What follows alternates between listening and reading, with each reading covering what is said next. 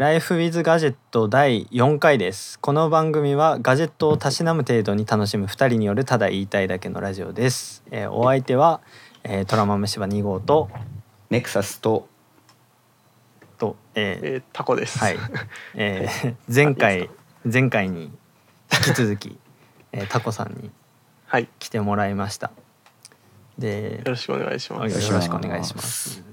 でまあ正直タコさんにお声かけしたのはこっちがメインだったりするんですけど、えー今回は、えーちょっと遅くなりましたけど WWDC2021 の、えー振り返りのお話をしていこうかなというふうに思います。でえーっとどうします？な何から触れていきますか？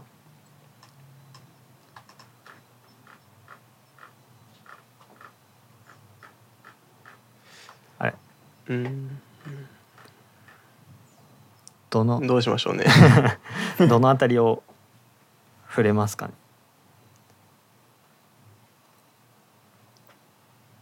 じゃあまず何が出たかっていうのをざっくりと。振り返っていくと、えー、とまず iOS15 が、えー発表されましたでその後にまあ iPadOS も同じく、えーナンバリングが15になったとで、えー、WatchOS8 と,、えー、と MacOS が、えーモントレーとなってナンバリングが、えー12バージョン12っていう形になります。でまあざっくりとそんな感じと。で事前に、えー噂が、えーたくさん出ていて、えー皆さんすごい盛り上がっていましたが、えー、Apple Silicon の上位版の MacBook Pro は出ませんでしたという形ですかね。はい、っていう感じでございましたけど。どれから触れていきますか？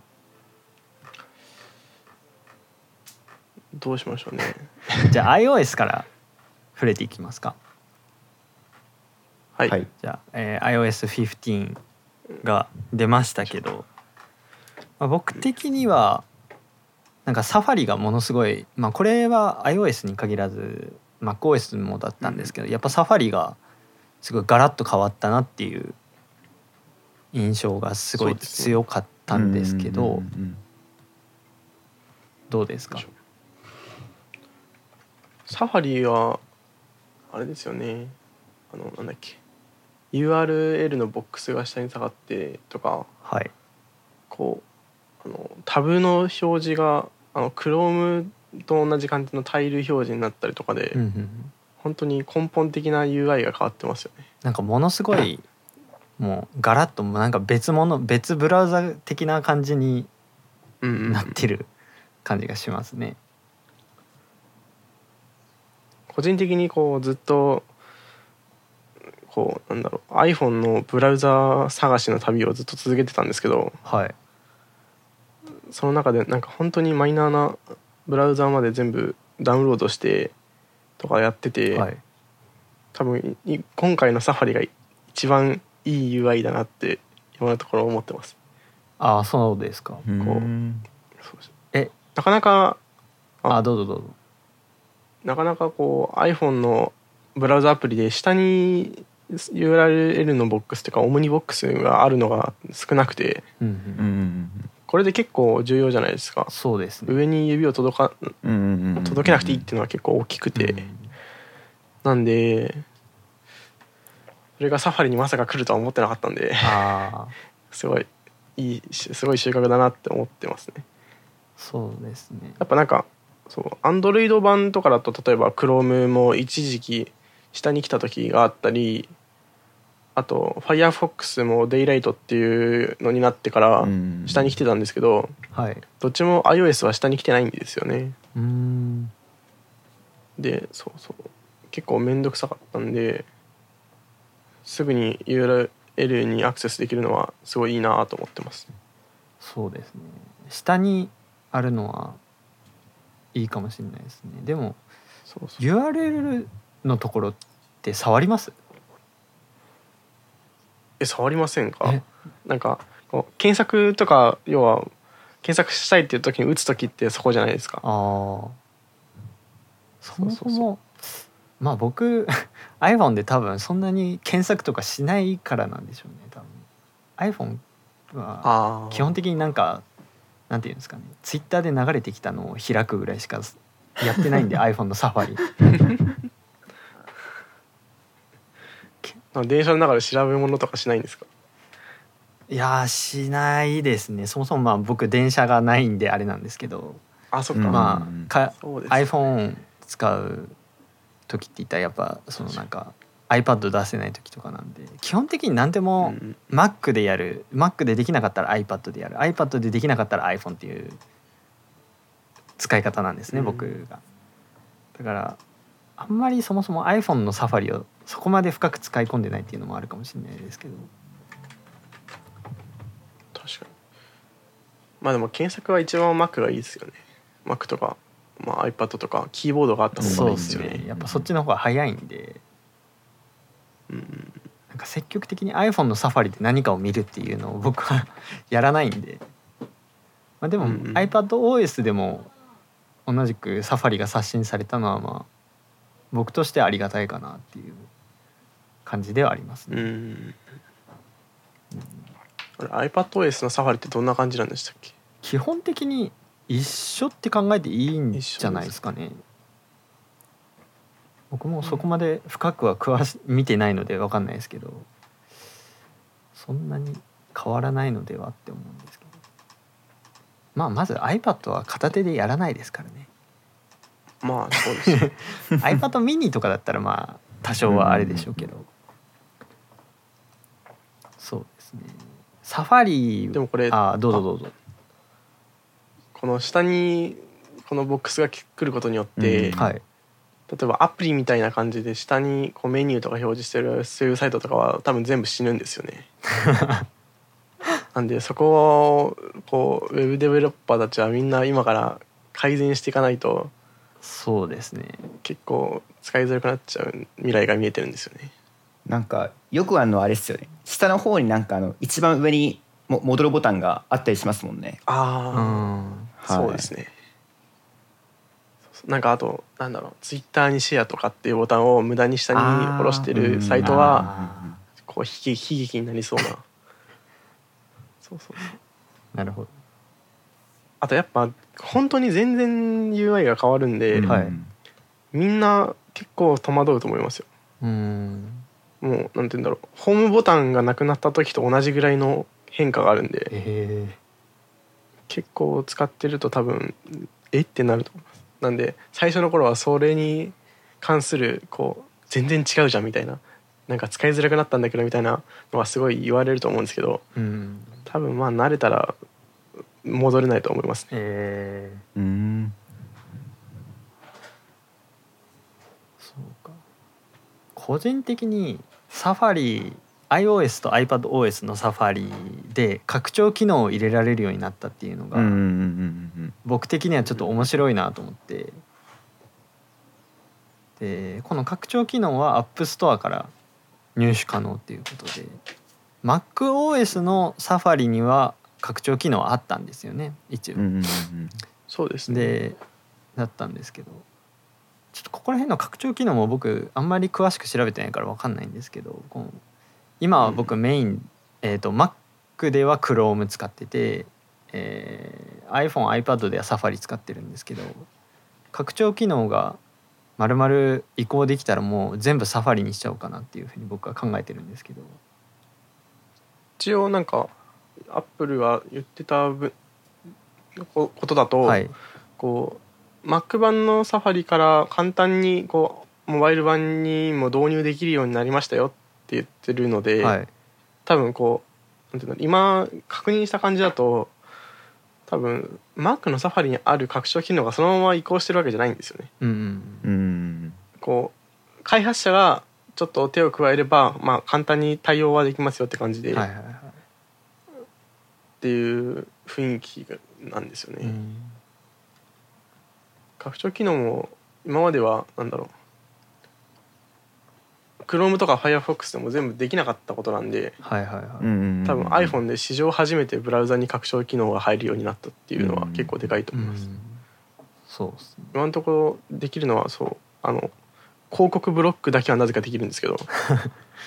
そうそう。それ以外は全部機能としてそもそもなかったので、はいはいそこが追加されたのは結構でかいですよね。そうですね。例えばなんだろう。ダークリーダーっていう拡張機能があるんですけど、はい。あの Chrome で結構使ってるんですけど、はい。これは要はなんだろう。ダークテーマがないウェブサイトを強引にダークテーマにするっていう拡張機能あでーなるほど、ううんんうんうんうん、そう。Chrome とかは無料なんですけどサファリだけ600円なんですけどこういうのが例えば iPhone に導入できると、うん iPhone で見てても夜こう明るい画面を見ずにスマホでウェブブラウジングができるみたいな、うんうんそういうことができるようになるんで結構いいなと思ってはいますね。そうですね。でも正直拡張機能って言っても僕もそんな拡張機能使いこなしてるわけでもないんで。うんうん。まあ今すぐにでも正直サファリに移っても問題ないっちゃ問題ないんですけど僕は拡張機能だとあれですねあのツイッターにシェアする拡張機能ぐらいしか使ってないですかね。ああ、はい。でもそういう系は iOS だったらまあ普通に共有メニューからできますよね。だな。あと何に使うんだろう問題はありますよね。拡張機能ですか？そうですね。広告はまあできるし、うんうん。まあ、あとそういう暗くするとかっていうのだったら使い道ああると思うんですけど、うん他なんかあるかなっていう。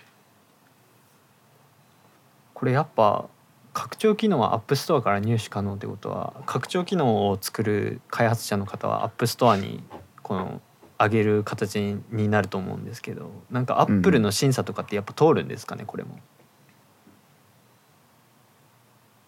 まあ審審査はあるんじゃないですかね。うん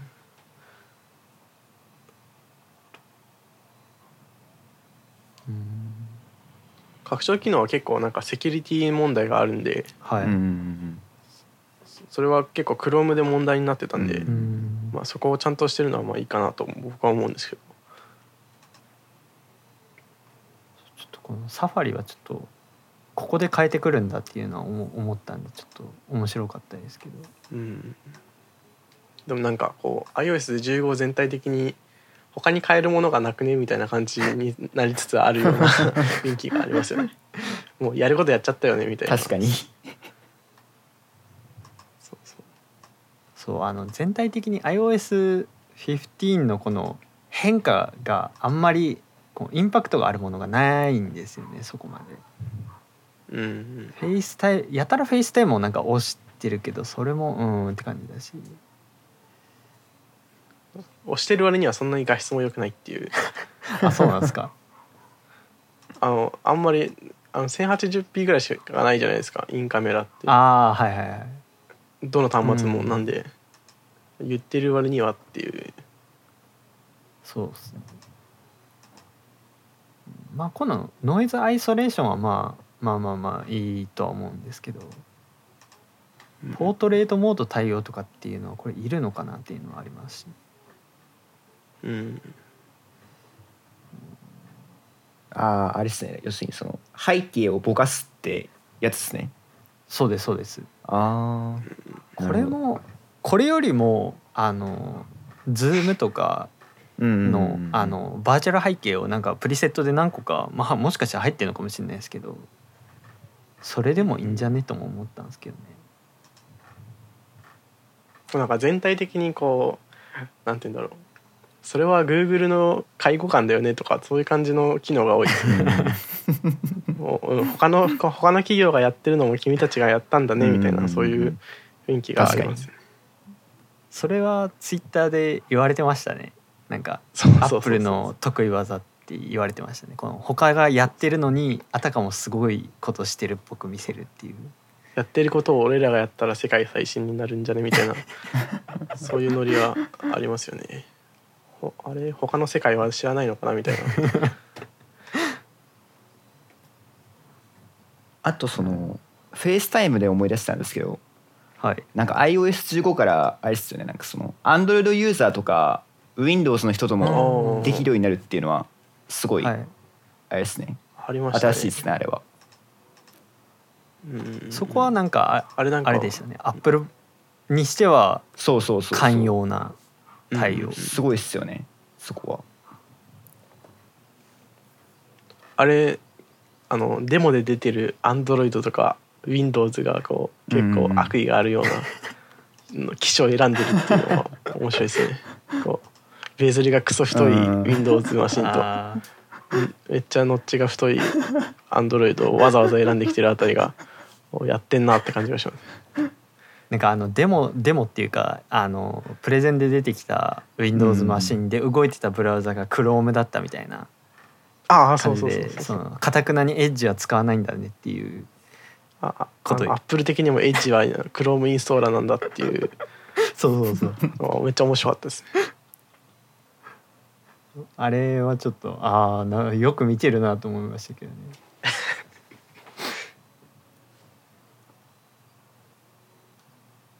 そうですね。なんか今回のこう今ちょっと iOS の話だったんですけど、はい。うん今回の全体の OS を見てて iOS は iOS15 じゃないですか、はい、iPadOS も15じゃないですか、はい。うんで MacOS だけモンテレなんですよね。うんでまあ MacOS12.0 で、うんはい。でも中身的には多分全部こう横断的なんですよね。うん MacOS の例えば機能は今回の iOS にも入ってますみたいな感じで、うん。うん発表会としても一応まず iOS です。iPadOS ですで、まあ、MacOS ですみたいな感じで話を進めてたんですけど、はい。こう結構どっちもぐちゃぐちゃに出てきてる感じがしてて、うん。こうなんか OS として全体をまとめた方がいいんじゃないかっていうのはちょっと思ったんですよね。そうですね。実際こう一つのなんていうのああどうぞあなんかこの今年はなんていうなんとかっていう OS の世代ですみたいな感じでうん。こう Apple としてのモバイル OS を第何世代みたいな感じで分けていくと横のつながりがもうちょっとシンプルにまとまるんじゃないかなとは思ってて、うん。そうあの全体的にあれですよね。なんか Mac でしかできないこの機能とかっていうのはなかったりって感じですもんねそうですよね。共通の更新項目がすごく多いっていう。てかもうほとんどそうなんじゃないかっていう感じですもんね。もうなんか Big Sur あたりから、はい。こう Mac の UI もどんどんなんて言うんだろう、うん iOS と同じになってて、で Big Sur の時は iOS14 にすごい似てたんですけどあの Monterey になって iOS15 にもそっくりなんでうん多分もう中身同じような言い方をしてもいいんじゃないかなとはすごい感じましたね。だまあアップルが最終的にしたいのはまあそこなんでしょうね多分。やっぱり、まあそうですよね。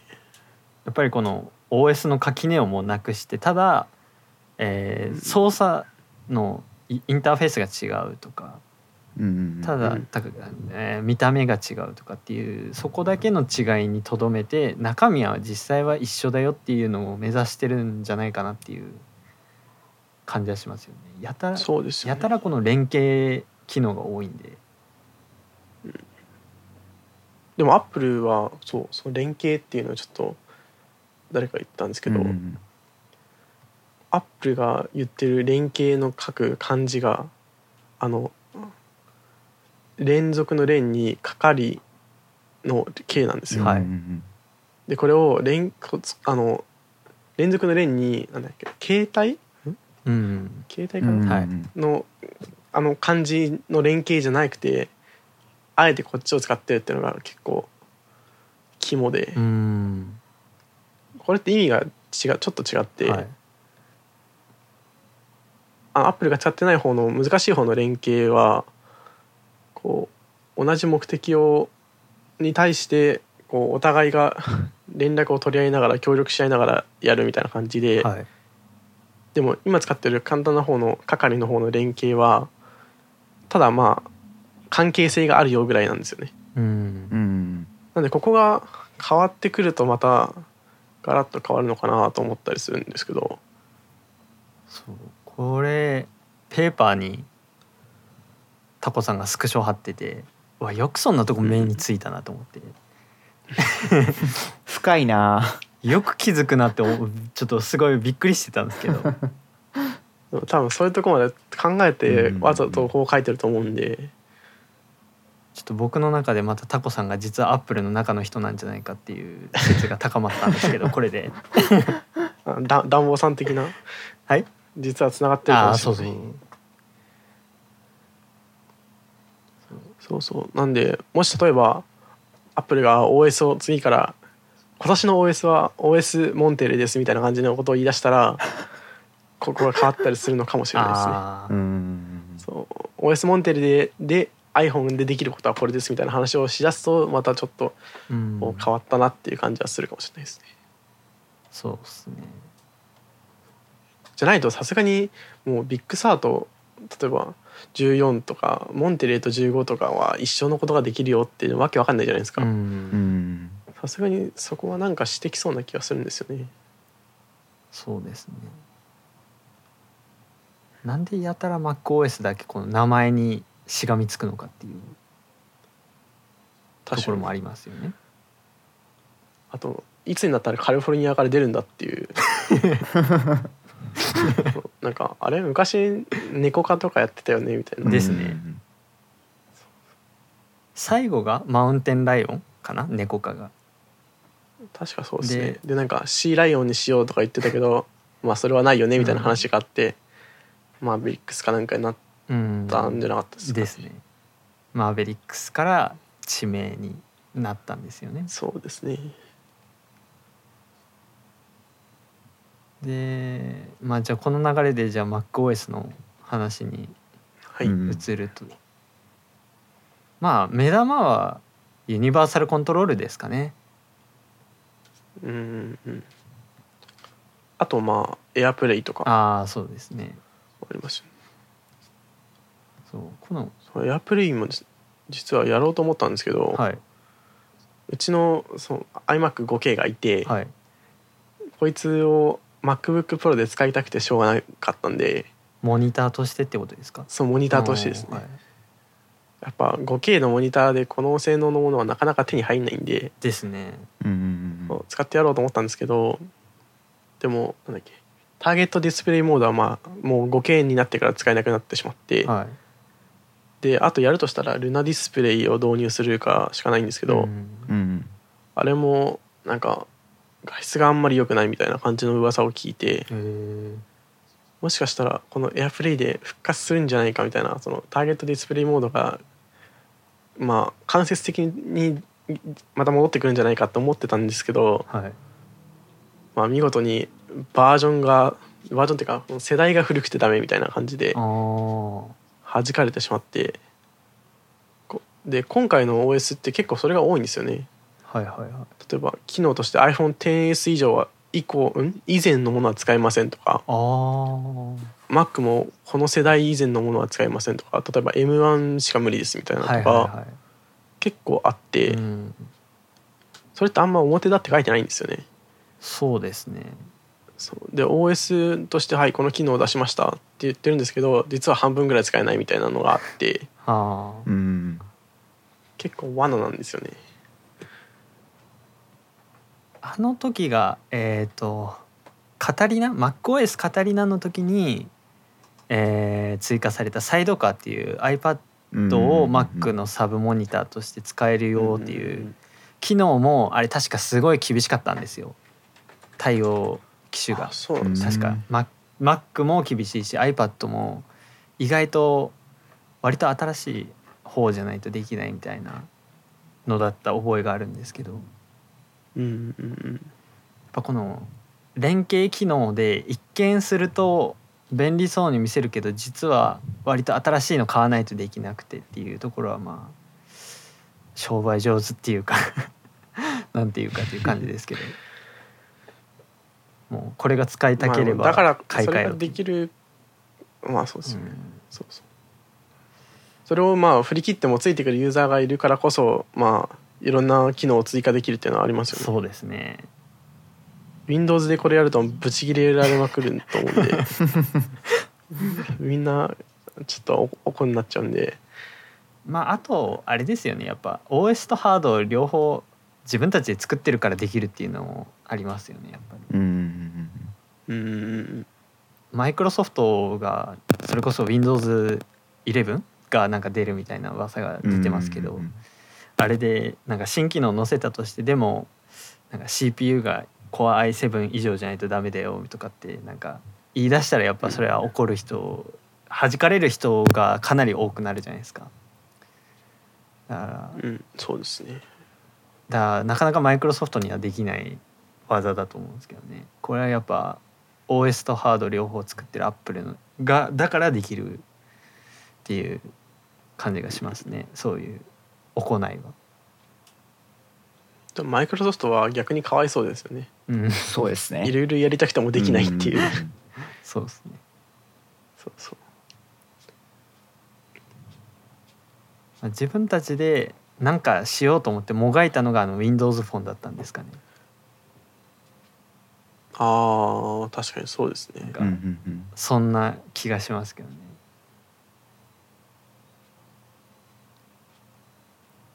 うん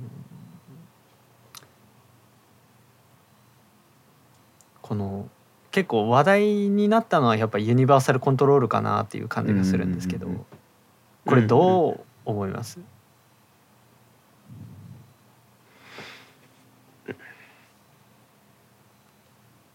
まあ、個人的にはこう iPad を Mac のサブモニターとして使うのをやってないんでああまり恩恵を感じられないっていうか なんですよね。例えばもうモバイルモニターってあるじゃないですか、あはい。うんうんああいうのみたいな感じでこう iPad と Mac を一緒に持ち運んでてでああじゃあこう横に置いて拡張するかっていう感じで使う習慣がある人はいいと思うんですけど、うん。こう僕としてはこうそもそも iMac を持ち運ぶ時に iPad を持ち運ばないっていう問題があって、大体多分どっちかだと思うんですよね。うん。こう iPad にまとめてる人は iPad だけだし Mac 使う人は Mac だけだと思うんで、うん。そうするとこう外出先で使うっていうのもあんまないじゃないですか。そうっすね。うんうんうん。で家でってなるとまあモニターでよくねってなっちゃうんで それと結構結構面白い機能ですごいなと思うんですけど実際どれぐらい使うのかなっていうのはちょっと思うところがありましたね。うん。いや僕これ見た時になんかなんだろうな。すげえとは思ったんですけどでも全く自分のな環境の中で使い込める具体的な用途が全く見当たらなくて 確かに。どこで使えばいいんやと思って。このなんか何何にするのって感じはしますよね。そうそうそう。なうん。な結局何に使ったらいいのかが分かんなくて、このサイドカーは僕結構ありだなって思ってたし実際に僕今使ってるんですけど iPadMac 使う時は iPad サブモニターに使ってますけどこの Mac と iPad を同時に別々の OS として動かすっていう別々のマシンとして動かすっていうのがどこで生かされるのかなっていう感じがするんですよね。多分まあやるとしたら例えばこう Mac iPad でグラフィックを書いて、はいその素材をなんかえなんて言うんだろう作品に使ったりするときにこうファイルをこうドラッグして持っていくのが簡単になるうんっていうのはあると思うんですけど、まあでもそれぐらいだよなっていう感じはしちゃいますよね。まさになんかアップルがそのプロモーションでやってたのがそんな感じだったじゃないですか。なんか iPad の方でなんかフォトショップ的ななんかソフトで書いたやつをそのままドラッグアンドドロップで、えー隣にいる Mac に移すみたいな感じでやってますけど、うんこれもなーっていうその Mac が使える環境だったら結局 Mac でやっちゃった方がよくねえかっていう。っていうね。分これ言ったら Apple に消されそうなんですけど。あの思っちゃうんですよね。うん。だって現にサイドカーがあるからフォトショップでペンを使ってなんか書きたかったらサイドカーでフォトショップ写してやればよくねって思っちゃうんですよね。えあれなんですか？サイドカーの時も Apple Pencil 使えるんですか？逆に Apple Pencil でしか操作できないんですよ。あそうなんですね。えー、えー。サイドカーのサイドカーの時って指で触れても一切無反応でえー、ただペンシルでつつくとマウスカーソルちゃんと動くんですよ。うん。なんでフォトショップで例えばまあ僕だと切り抜き写真の切り抜きとかは、えー、Mac のフォトショップを、えーサイドカーにしてる iPad の方に移してやったりはしますけどうん。Apple Pencil 使って切り抜きとか、まああとお絵描きする人とかはまあお絵描きとかもできるとは思うんですけど。そうだサイドカーがあるからなんかこれこの機能どこで使うんやって思って。まあでもあれですよね。Mac と Mac のあれはできるんですよね。確か。あー。なんかやってましたよね。MacBookPro から iMac に飛ばすみたいな。そうですね。やってたんで。まあそれはまだなんかまあ使いどころある人はあるんじゃないかなっていう。それこそみんなロジクールのフローのと一緒じゃんってみんな言ってましたけど、うんうんうんうんまあ実際にそれがあってまあ便利に使ってる方もいると思うんでまあ Mac という Mac はまあまだ活躍する場がありそうですけど。Mac というまあ、母艦とかにのやつを動かすとかっていうのはね。そうですね。そう。いいですよね。とかっていうのはまあやりやすいと思うんですけど。Mac と iPad でこのカーソルとキーボード共有はうーんっていう感じなんですよね。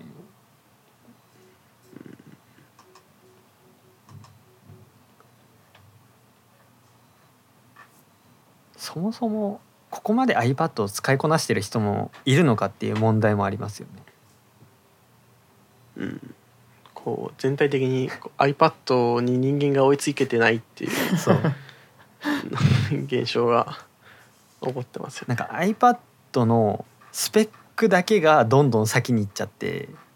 うんうん。そう。でサードパーティーのアプリと使うユーザーが全く追いつけてないっていう感じは僕も iPad 買ったんでなんかいろいろ iPad だけなんか完結できないかなって試行錯誤したりもしたんですけどやっぱ Mac あったら Mac 使っちゃうよねっていうとこになるんですよね。うんうんうんでもそういえばあれですよね iPad iPad の話になっちゃいますけど、はい、iPad であの Swift プレイグラウンドが使えるようになったじゃないですか、あーはい。できアプリを作れるようになったんですよね。今まではそのなんていうんだろうデモとかをやって、まあ、コーディングを学ぼうみたいな感じだったんですけどはい。アプリを作ってアップロードできるようになったので今まではこう Mac は X コーデがあってはい。アプリ開発は Mac でしかできないよねっていう感じだったのがもう iPad でできるようになっちゃったんで、うん。またそこもこう余計 iPad と Mac の境目をぐちゃぐちゃにする要因になるようなっていう気はしてて、うん。そこを Apple はどういうふうに捉えてるのかなっていうのは気になるんですよね。うん。なんかねアップル的にはなんか iPad と Mac は別々にするみたいなことをいつも言ってますもんねですそうですよね。うん。まあ統合は僕個人もこうサーフェスみたいになるのはすごい嫌なんで、うんうんうん。それはちょっとやめてほしいなと思うんですけどでもだからといってそのあこういう使い方をするから別々なんだねいいねっていうような解が出てないんでうんうんうんこう使ってる側とすると気持ち悪いですよね。こう宙ぶらりんというか、うんいやだから僕としてはん？前々回で話したのかな？なんかどっかで話した記憶があるんですけどあの iPad でファイナルカットが出るんじゃないかっていう話をうんうんうんなんかどっかで話したと思うんですけど、あの出なかったじゃないですか。確かに。てっきり M1iPad Pro 出たから、ね。いやもうこれうんうんうん。完全に出るフラグやんって思ってて、うんうんうん。これでなんかすごい具合が良ければ一瞬ファイナルカットにちょっと行ってみてもいいかなとも思ったんですけどまあ出なかったんで完全に M1iPad Pro 買った人があれだなっていう相変わらずオーバースペックなままなんだねっていう感じなんですけど。でもなんか個人的にこう M1iPad Pro はこうなんて言うんだろう。あの 3D スキャンとかそういうのに使うためのものなんじゃないかなとはすごい感じてるんですよね。あうんうん。こうライダーでスキャンするとか、フォトグラメトリをするとかそういうのはやっぱこうプロユースでも iPad1 台あれば全部完結するっていうのはすごい強いんで、あうんそういう場面を想定して作ってるんじゃないかなという感じはしてるんですよね。だから結局なんなんていうのかな。OS の境目はなくしつつもただやっぱうん Mac、iPad っていうこの住み分けは絶対に崩したくないっていうなんかうんうん。固い意志はなんか今回のでなんかすごい伝わってきましたね。多分だからもうファイナルカット出ないなと思って多分うん多分出す気ないんだろうなっていう気はしましたね出すタイミングとしたら完全にここだったんでで出さなかったっていうのはやっぱ多分そういうことをするつもりはアップル的にはないんだろうなっていう感じですね僕は。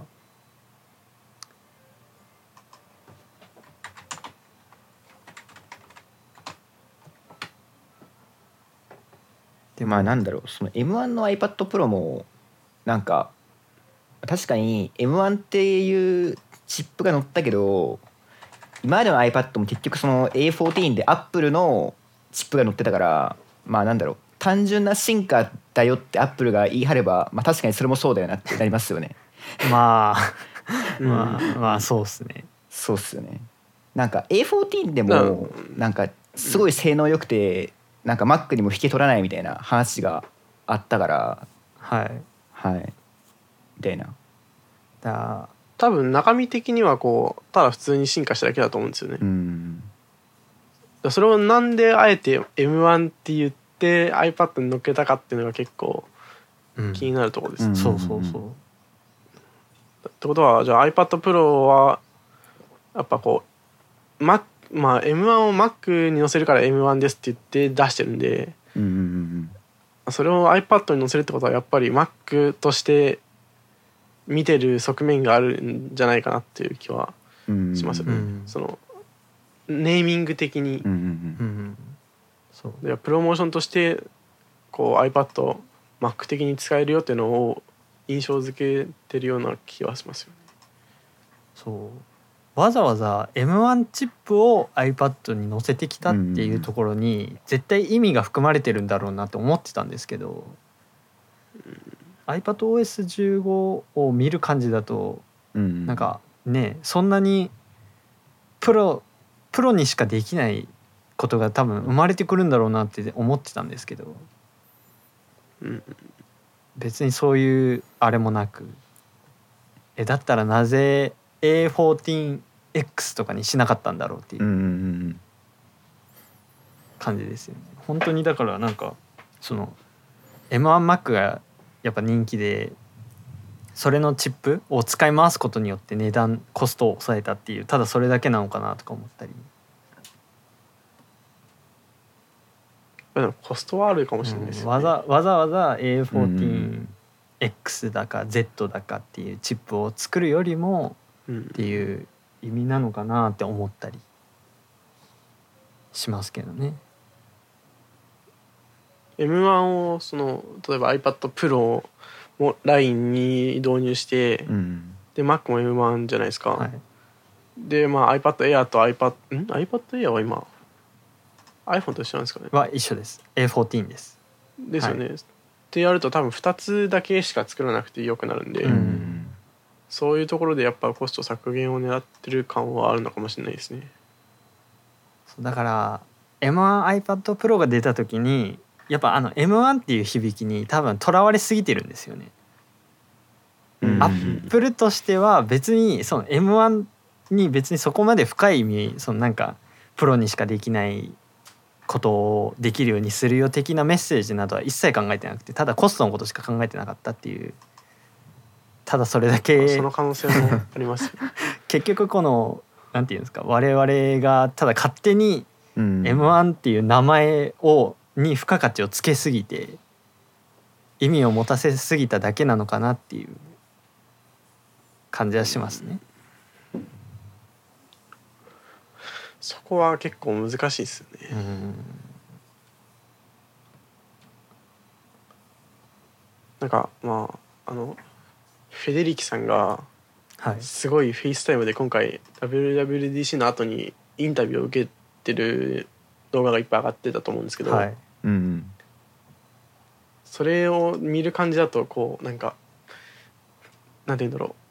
アップルとしてこういう確立した信念があってこういうものを作ってますよっていう感じよりは私たちも悩んでてうん悩んだ末これを出しましたみたいな感じの雰囲気の話し方をずっとしてるんですよね。あ要はこうスティーブ・ジョブスみたいな感じのこう完全にイニシアチブを取るような人がいてあはい。俺はこういこれが絶対にいいと思うからこれにしてるんだっていう感じよりもうん。何がいいかを探ってるみたいな感じの開発環境にあるんじゃないかなっていうのはちょっと感じて。うん。だからこうまあ僕たちがどういう意図で作ってるんだろうっていうのを探ってると思うんですけどうんアップル的にもこうどうしたらいいかを一生懸命探探ってるような状態にあるんじゃないかなっていう気はすごいしますね。いやでももうここ数年はなんか実はずっとそんな感じだったんじゃないですかねって思いません？いやそうだと思いますよ。ずっとなんかもう行き詰まってる感が否めないから正直なんかで一部の人たちがなんか実はなんかあるんじゃねと思ってるけど 実際何もなかったっていうのがうん。何でも続くっていう。そうそうそう。だやっぱあのユーザーの声に現れててこのうん。発表が出て「わこの機能を使いたいからアップデートしたい」っていう声よりも特に Mac なんかはそうですけどあのとにかく安定させてくれっていう声の方が多いじゃないですか。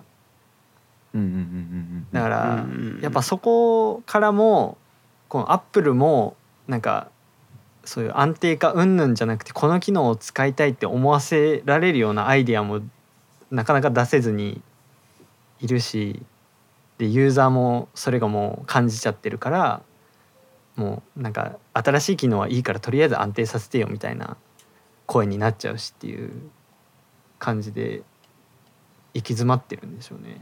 うん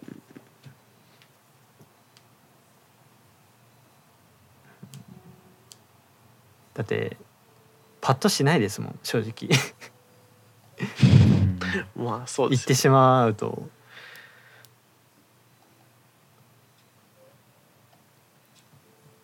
だって iPadOS のクイックメモっていう機能もうんうんっていう感じになっちゃうんですよね正直、うん。そうかっていう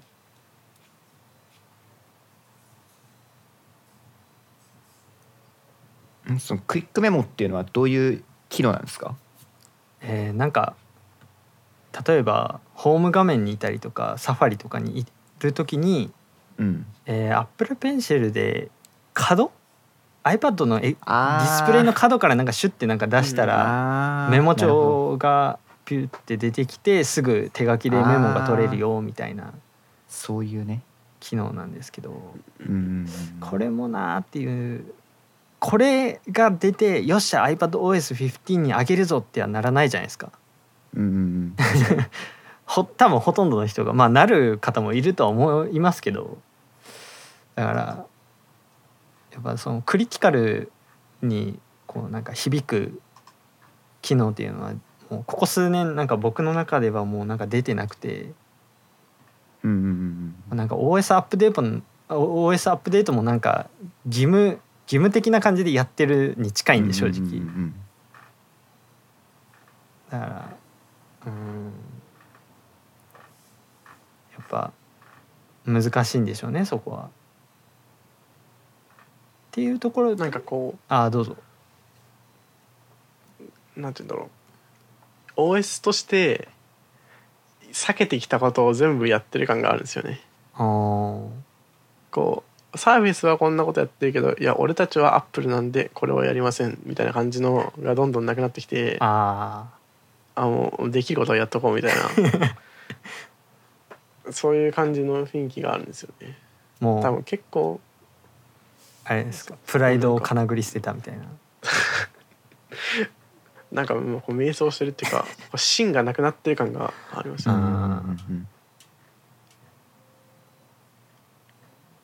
確かに。便利ではあるけどみたいな機能ってあるじゃないですか。はいアンドロイドとかでもこう中華スマホってそれが面白いと思うんですけど、うんこういろいろな面白い機能があってでも面白い機能があるんだけどこうあるよねで終わっちゃうっていうのがアップルにもちょこちょこ出てきてるような気がしてはい。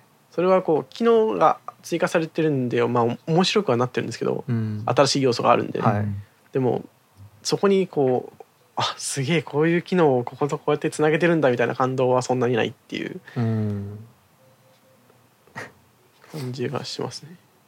そうっすね。あんまり言うとこうフェデリキさんが泣いちゃうんで やめときましょうか。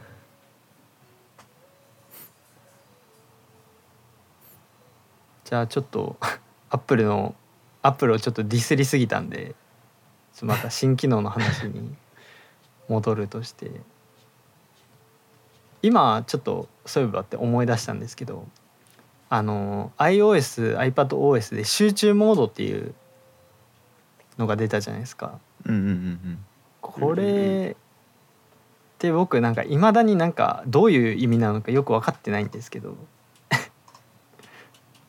多分かん見た感じだと例えばなんて言うんだろう。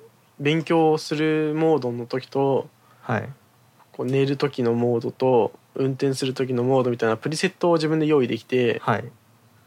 例えば運転してる時は家族からの連絡だけ許可して他他の通知は全部オフにするとか例えば寝る時はみ全員分の通知をオフにするとかあ運転する時はこう友達と家族の連絡をだけオンにするとかっていうことがカスタムできるみたいな感じですね。ーあーなるほどで例えばそうアプリごとでも例えば勉強の時だったらあ勉強のタイマーとその学校系のアプリは通知をオンにしてうんで寝る時は全部オフにしてみたいなことが細かく設定できてそれを自分で選ぶとそのモードになれるみたいな感じですね。ああなるほどこれ学生の時にやったらよかったなまあでも仕事モードとかっていうのも作れば割と便利に使えるような気はするんですけど、うん。うんまあ作るのめんどくせえよなっていうのはあるんですよね。まあそうっすね。そのお二人学生さんじゃないですか今。うんはい。ではい。この学校にいる間って基本的にあれですかお休みモードに入れてる感じですか？いや特に何も考えてないですね。普通にただスリープに入れてポケットに入れてる的な感じですかね。うんうんうん。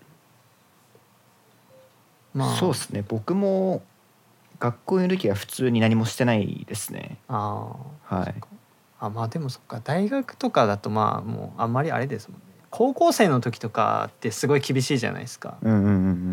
でうんうん通知の音1個鳴っただけでもすぐ取り上げられるとかってあるじゃないですか。うんうんうん。だからうんお休みモードに入れてたんですけど僕高校生の時は iPhone あの2パターンのお休みモード作れてほしいなっていうのは思ってたんですよその時に。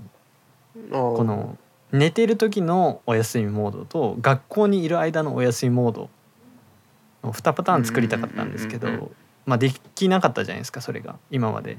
うんうんうんだからうんうんあなんか結局自分でおやお休みモードを学校終わったら解除するんですけどでもたまにそれずっと忘れててお休みモードになりっぱなしでなんか連絡に全然気づかないとかあるあるですねそれね。あそうあそれね結構て、いい方法があるんですけど。え？お休みモードってお休みモードのボタンがあるじゃないですか、はい。長押しするとこの場所から出発するまでっていうのがあるんですよ。マジですか、うんうんうん。多分今できると思うんですけど。それを押すと例えばあこの講義はスマホ鳴っちゃめんどくさいことになるからっていう時はそれをオンにしとくとその学校から帰ると自動的にお休みモードが解除されるっていうのができて。えー、そうなんだ。実はそれを高校の時はちょっと使ったりしてましたね。わあそれちょっともっと早く知りたかった。あー隠し機能あったんだ。いやなんか実ねはそういうことができてました。iOS あれいつだろうな。10とかのあたりでなんかちらってなんかそんな話を見たんですよ。なんか位置情報を使ってなんか解除できるようになったみたいなの見たんですけどうんなんかアップルのページ見ても全然そんなこと書いてなくてあただのなんか噂の情報だったのかなって思ってたのがなんかすげえ昔にあった記憶はあるんですけど。アップルあんままりこうそういうのを細かくまとめてくれないんですよね。ああったんだそういうの。えっと実は知らなかった機能は割とあるんですああえタコさんが高校生の時使ってたってことは普通に僕も高校生の時だろうから使えてたんだあの時。あでもでもそれあれですよね。位置情報を使ってるんです。位置情報を使ってってことはあれですよね。あの通信できないとダメですもんね。GPS があればいいんじゃないですか。ですよね。ああ僕高校生の時 iPhone の SIM 抜いて使ってたんでうんうんうんけけおー 契約してなかったんですよねその時まだ。ああなるほど。だから結局あんま恩恵は受けれなかったのかなそうなると。あまあでもそういうのがあったと。うん。仕事モードか僕が今やってる仕事があの居室内に持ち込み禁止されてるんでうんうんうん。ロッカーに入れとかないといけないんですよ。うんうんうんだから別に通知もそんなカバンの中に入れとけばあれなんで。僕基本ずっと iPhone 音鳴らないようにしてるんで。うんバイブレーションで通知気づくようにしてるんで。だ使いどころがないなこれも。これもあれですよね。例えばこうお休みモードみたいなモード設定をはいこうなんていうんだろうホームキットと連携させて、うーん。ね、こうお休みモードにするとお休みモードをもっと広いくくりにしてはいはいこう照明を変えるとかっていうのをまで全部含めたもうちょっと広い設定っていう機能になるとすごいいいなとは思うんですけど、うん。多分今だとこう自分で例えばショートカット使って連携させるとか、まあ、やろうと思えばできるんですけど、うんはい。でもまあそういうことじゃないよねっていう感じはするんでそういうのがうまくこうアップルが整形していい感じに形にしてくれるとすごいまた機能として入るかなとは今思いましたね。うんそうっすね。確かに。これって結局そのデバイスだけですもんねうん、そうですね。ん。なんかその Apple ID の連携って思い出したんですけどはい。あれですねあの iPhone にかかってきた電話が iPad とかにも飛ぶっていうのはあれはすごいですよね。ああはいはいはい、うん。あれもうびっくりしましたもん僕普通に。なんかななぜか iPad に電話かかってきて SIM から刺さってないのに なんでと思って調べたら あーなんかその転送する機能があるんだみたいなうん。思って、うん。はい。えでもあれって例えば iPad で受け取ったりとか Mac で受け取ったりとかってしたことあります？はい。ああります？できます？あります。よ。できます？あれ普通に。はいできます。なんか僕必ずなんかうまくいかなくて。えー、Mac mini で受け取ったこともあるし iPad で受け取ったこともあるんですけど必ずあのこ相手の声も聞こえないし向こうも聞こえてないらしくて着信までいけるんですけどで受け取るとこまであの電話取るとこまではできるんですけどうんうんうん。そっから後が一切うまくいったことがなくてあれってあれですかね？普通の電話だったらいけてあの FaceTime オーディオはダメとかっていうこととかあるんですかね？いやー多分いけると思いますよ。な何がいけない何が悪さしているのかが全く分かんないんですけど。いつも快適に使わせていただいてるんで。マジですか？えーなんで？ちょっとやっぱあれですかね。アップル信者のあれが足りないんですかね。信仰心。信仰心が。足りてない。足りてなくてやっぱ僕のに僕の元に出荷されるやつだけちょっと壊れて届いてるんですかねそうか。誰かみたいな。ああまたこいつか。引いちゃう。そう。ちょっと不良品送ったろうみたいな感じで。あそっか。あれうまくいくんだ。そうだ。からなんか全然使えないのに一斉に鳴り出してすげえ怖いんですよいつも。あでもあれいっぱいなるのはちょっとうん。あれですよねもういいよって分かってるからみたいな感じなのにこう iPad と iPhone と Mac がみんなこう叫んでくるっていう。電話だよ取ってくれっていうのをそうそう一斉に僕の机からバー鳴り出すんで。うん。しかもなんか Mac の音がすごいでかくて基本的に僕 Mac 使う時ずっとイヤホンさしてるんですけどイヤホンつけてなんか爆音でいきなりなんか着信音が流れ出してすげえ怖いつもなんか心臓がおかしくなりそうなんですけど。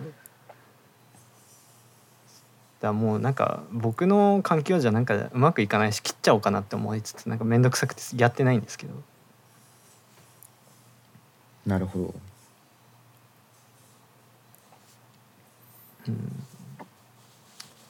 まあ他なんかあります？うんあとあなんか iOS 絡みの話ですけど。はい。そうなんかあんま機能ではないんですけどあれですよね。iOS15 がその 6S でもまだ動くっていうのがすごい衝撃的でしたね僕は。はそうそうそう。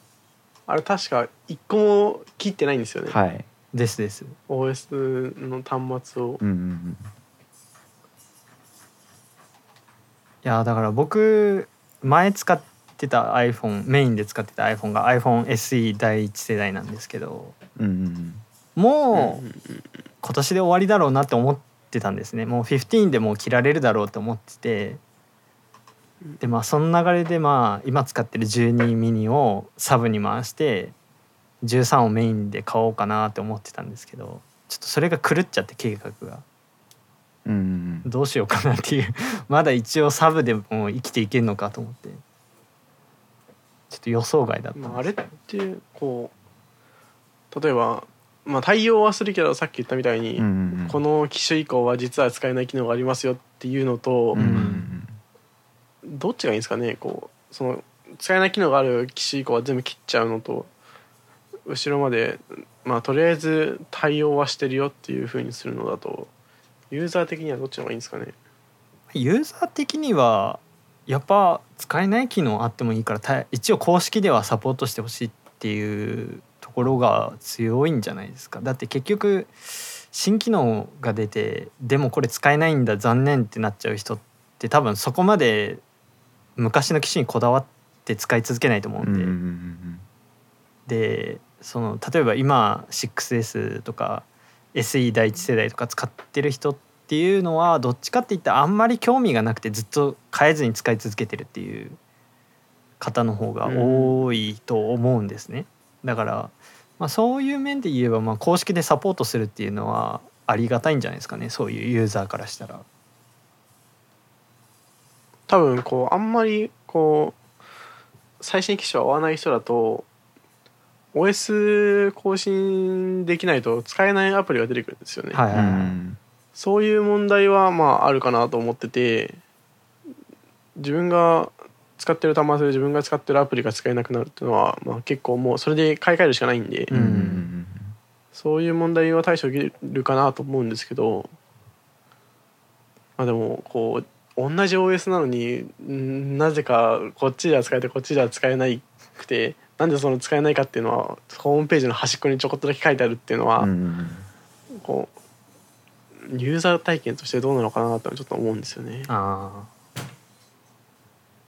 あでも例えば iOS15A とか B とか分けて A あは全部機能使えるけど B はまあ最低限だけですみたいな感じにしてくれたらまだ分かりやすいかなと思うんですけど。ー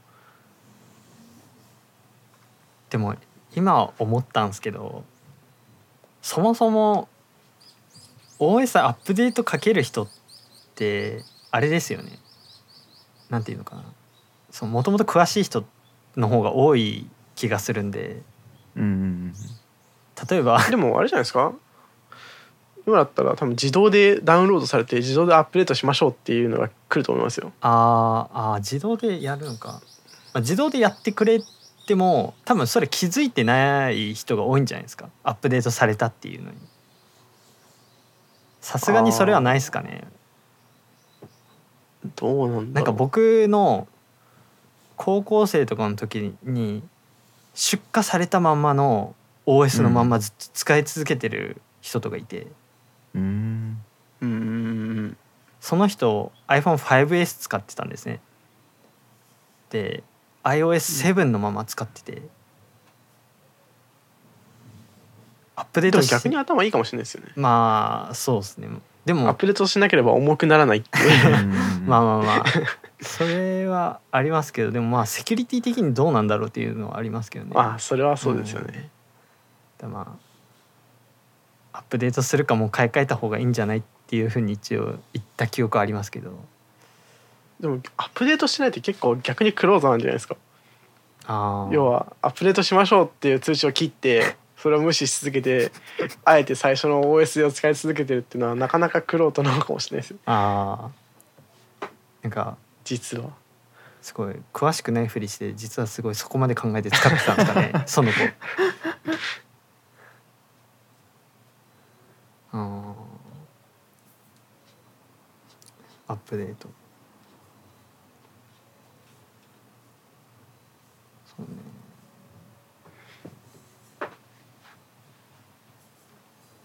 あでもそれでも公式でまあサポートするっていうのはまあ僕的にはいいことなんじゃないかなって思いますけどね。うんうんうん。やっぱあれですかね。6S 世代からメモリ2ギガ積んでたっていうのがやっぱでかかったんですかね。うんうんあ iPhone6 は確かメモリが1ギガだったんですよねあれ。ーうん。で結構6って割となんかすぐ切らすぐでもないけどまあそんなに長くなかった記憶があるんで。そうですね。確か 5S と同時に切られたんじゃなかったでしたっけ？確かちょっとそこら辺合ってるか分かんないですけどだったんで。うんらやっぱメモリ1ギガと2ギガのこの差がアップル的にはでかかったんだろうなっていう感じは確かにしますそれはあるかもしれないです。うんうんうんだって iPad Air 2とミニ4も確か続投ですよね iPadOS15 が。であの2つもメモリは2ギガ以上なんですよ確か。うんうんうんだから、うんミニ4が、えー、と2ギガで Air2 が3ギガなんですよ確か。ででもチップは iPhone6 と同じ A8 なんですよこの 2, 2機種って。えーだからだから、そうやっぱた多分だからチップがうんぬんっていうよりもメモリで多分判断してるなっていう感じがしましたけど、ね、この最低ラインの。なるほど。でもうち iPad mini 4はあるんですけど、はい、なんか今の14の時点でね結構こう死にそうな感じなんで なんかもう早く成仏してやれよっていう感じはしてるんですよね。あそうなんか引ききずり、ま、OS に iPad が引きずり回されてるよううなうん。ん。も感じがするんですけどなんか死にきれてないなっていうう、うん、そっかミニ4使ってた知り合いもなんかもう遅すぎてもう話にならんみたいなこと言ってましたね一応。去去年とか一昨年とかの話でしたけど、なんで。だってミニ4ってもう何年前のモデルですか？結構前ですよね。5年とかですか？ぐらいかな。56年ぐらいかな。経ってると思うんで。だから56年持つデバイスっていうのも結構なかなか見ないんじゃないですか、まあそうですね。うん、結構長いと思うんですよ。だ誰かがツイッターでなんか見かけたんですけどここ最近のアップルがなんかすごいユーザー寄りな、なんか今まではもう俺たちが正しいんだからお前らは黙ってついてこいみたいな感じだったけど意外と最近のアップルはなんかユーザーに寄り添ってくれるねみたいな感じのことを言われてる人いて確かにそうだなっていう感じはしますけどね。でもなんかユーザーに寄り添えば寄り添うほどどんどんこう今の Windows みたいになっちゃうような気がするんですよね。やっぱユーザーに寄り添うのは今ユーザー的にはまあありがたいとは思うんですけど、うん。それを長期的な視線で見た場合にあの例えば一回死にかけた時のアップルってまさにそんな感じではい。こう細かくユーザーのなんて言うんだろう要望に応えようとして、うん。あの商品の種類をめっちゃ増やしちゃってどうしようもなくなっちゃったっていう経緯があったと思うんですけど、うん。そういうふうになりつつあるような気がしちゃってちょっと怖いなと思うんですけどね。ちょうど種類が多いっていうのもなんかちょっと合ってますね。そうですねなんでこうでカニ割り合ってるのはやっぱりちょちょっとやばいんじゃないかなっていう気はしてるんですようね。んそうだからやっぱうーんやっぱあの iPhone12 と12 Pro のあのぶつかり方が僕いまだになんか納得できてなくて。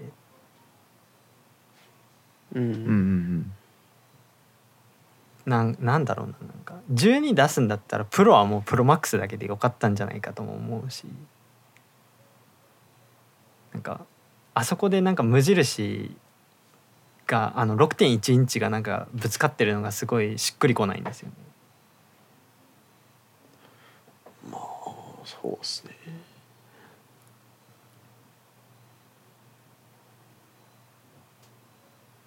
でもそれは例えばこう Mac とかに置き換えると MacBook Air で13インチあるから MacBook Pro 15インチだけでよくねって感じですよね。そうですそうです。だから僕うんそこもそう思っててマジっすか？プロだったら別にでかいのでいいでしょっていうえ思いません？だってプロプロプロユースで使われてる方って多分まあけか軽ければ嬉しいとも思うんですけど正直13と16の差ってそこまであれなんじゃないかなとも思うんですけどね。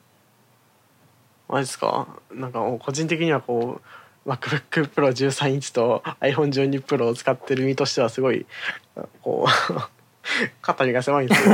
いやあの使使ってる方がどうこうっていう話じゃなくてそのラインナップ的に僕はなんかもっとシンプルにしてほしいところがあるんでだもうなんか MacBook に関してはもうなんか本当になんかもう今すごい僕個人的にはなんか悲惨な状態だと思ってて MacBook Air も Air って言ってるくせに全然軽くないしでプロの13インチと大して変わらないじゃないですか重さも。うんうんうんで大きさも変わらないしで M1 チップ搭載したことによってますます13インチのプロとエアーの差が縮まってしまっていやもうこれ13インチのプロの存在意義って何って正直思っちゃったんですよね。でもまあ Mac 個人的に Mac はこうあのアップルシリコンが出揃わないとちょっと分かんないかなって気がするんですよね。まあそうなんですけど。来年まあ絶対に今出てる Air と Pro はもうとりあえず作っただけだと思うんで、うん。あれが置き換わったら結構変わるような気がしてて。あうん。でアップ Mac に関しては結構楽観的なんですけどてかもう個人的にはすごい期待をしてるんですけど、あはい。だから早くあの MacBook12 インチみたいなあのもうかお鬼軽いマシンを出さないのかなっていう、早く出してよっていう感じなんですけど。なんかそう MacBook Air を Air ってつけたのは実はそこに繋がってるんじゃないかとかっていうのをちょっと思ったりしてるんですけどね。ああこう Air っていう名前はまあ Air っていう名前が愛されてたっていうのでつけてたと思うんですけど、はいなんかもう長期的に見たら軽くなるし Air でいいんじゃねみたいな感じでつけてたりしてたら、うん。うんあのラインがもしかしたらものすごく軽くなったりしたら感動だよなっていう気はするんですけどそうあ Air になったじゃんみたいな。でもなんか気がするそれそれだったらこのそもそもこのアップルシリコンになって MacBook12 インチみたいな鬼軽いマシンが出るまで Air の名前はもう出さなくてよかったんじゃないかなっていう気もするんですよね。まあそれはそうですよねあのうんレティーナディスプレイになった MacBook Air なんか一時期 MacBook Air って消えてたじゃないですか。うんでそっからうんなんかいきなりなんかレティーナディスプレイ載せて復活した時になんかすごいなんか微妙なマシン出してきたなって思ってその時に。だその時はプロの13インチがそのなんか持ち運ぶ人向けマシンみたいな位置づけだったんでそこのタイミングでなんかあーなんか渋滞し始めてるなって思って。いやでも個人的にはそこは結構ちゃんとうまくいってるなと思ってて。あそうですか。例えばこうなんだっけ。ダンボさんが誰かおっしゃってたと思うんですけど、はい。MacBook Air のあの充電器って 30W なんですよね。はいはい。うんでもう MacBook Pro は 60W なんですよ。はい、61W か。でそれはなんでかっていうと MacBook Air の方が要は消費電力が少なくてうん、30W で足りるんですよね。はいはいはい。うんでも MacBook Pro はすごい電気を食うんで 60W ないといけなくて。うん。なんで多分普通の人に例えば MacBook Air と MacBook Pro が一緒ぐらいの値段だとしたらどっちを選ばせるかっていう時にはい。まあなんて言うんだろう。例えばちょっと Mac を使ったことがある人ぐらいだと値段変わんないし性能高いから MacBook Pro の方がいいよって勧めると思うんですけど、うん。それはちょっと危なくてほあんまりそんなに例えば性能使わないんだったら、うん。MacBook Air の方が良かったんですよね。あ、うんそう。MacBook Pro だとこう無駄にずっと CPU を消費電力を食うんで。あっていうのが要はプロの本当に性能が必要な人はそれでもいいんですけどあうん。そうじゃない人は別に性能がいらないいつもいるわけじゃなくて、普通に使えればいいんだったら Air っていうのは結構重要な選択肢で、あまあ、軽くないっていうことが全ての問題だったんですけど。っ あああそうそなるほど。ていう炭焼きが一応できてたんで。ああまあでも確かにまあその話を聞いたらまあまあまあまあ確かになっていう。でもこういうことってあんまはこう言ってくれないじゃないですか向こうが。アップルがってことですか？そうですそうです。うん。こっちがそういう例えばダモさんみたいな読み解く人が読み取った結果あそうなってるんだなってのは分かるんですけど、はい。そうじゃないんで、うん。そういうこう分かりやすいその商品の個性があんまりなかったっていうのはまあアップル側の問題な気はするんですけどね。うんでも僕その話聞いて思ったのがじゃあなんで MacBook12 インチをディスコンにしたんだろうっていうところなんですよね。MacBook Air 復活した時に載せてた CPU って確かあれ Core M でしたよね。そうですね。一応なんかあ MacBook12 ですよね。いやあの MacBook Air の方もあエアはあれですね。えっとコアアイのなんかえっと Y Y ですね Y なんちゃら Y っていう型番のエアは多はい。分そうですね、ああじゃなんかえっとそうですね。MacBook Pro よりも非力なうんうんプロセッサーですね、はい。あああそうなんか。あーまあだったら、はい。うん。どうなんだろうな。確かに。いやだからそこがなんかその最初なんかお表向きにはなんか Core i5 とかって書いてたから、うんああエアでもなんかそこそこいけんのかなって思ってたらなんかツイッターかなんかでなんかでもこれプロに乗ってるやつより全然弱いですよみたいな感じで誰かに教えてもらって、でえ？と思って。だったらまだ MacBook12 インチでよかったんじゃないの？っていうふうに思った記憶があるんですね。出た当時エアーのレティーナが出た時ですね。やっぱそのエアーのまあ、12消したの？はあ。あどうぞどうぞ。12消したのはそのちゃんと顧客の声を聞いてしまったっていうのと iPad を伸ばそうっていう企みがあったからなんじゃないですかね。あー。まああーまあそうそうですね。そう iPad の。だ MacBook12 インチはやっぱあれ多分出るのが早すぎたんですよねきっと時代が追いついてなかったっていうそのコンセプトに。あの失敗まあ僕は失敗だと思ってないんですけど あの失敗こう要はポートを減らしまくってはい。軽くしまくってインパクトのある商品を出したけど結局戻ったっていうのは MacBook Air でも同じことをしてて、ああはいはい。MacBook Air って最初のあの封筒から出したやつってものすごいポートが少ないんですようね。ん。うん。で USB も確か隠されてるこうポコって出てくるような感じのデザインで、だったのを最終的に MacBook Air はそんな軽くもなくてうん。あのポートもちゃんといっぱいしっかりついちゃってる商品になったんですよね。だうん。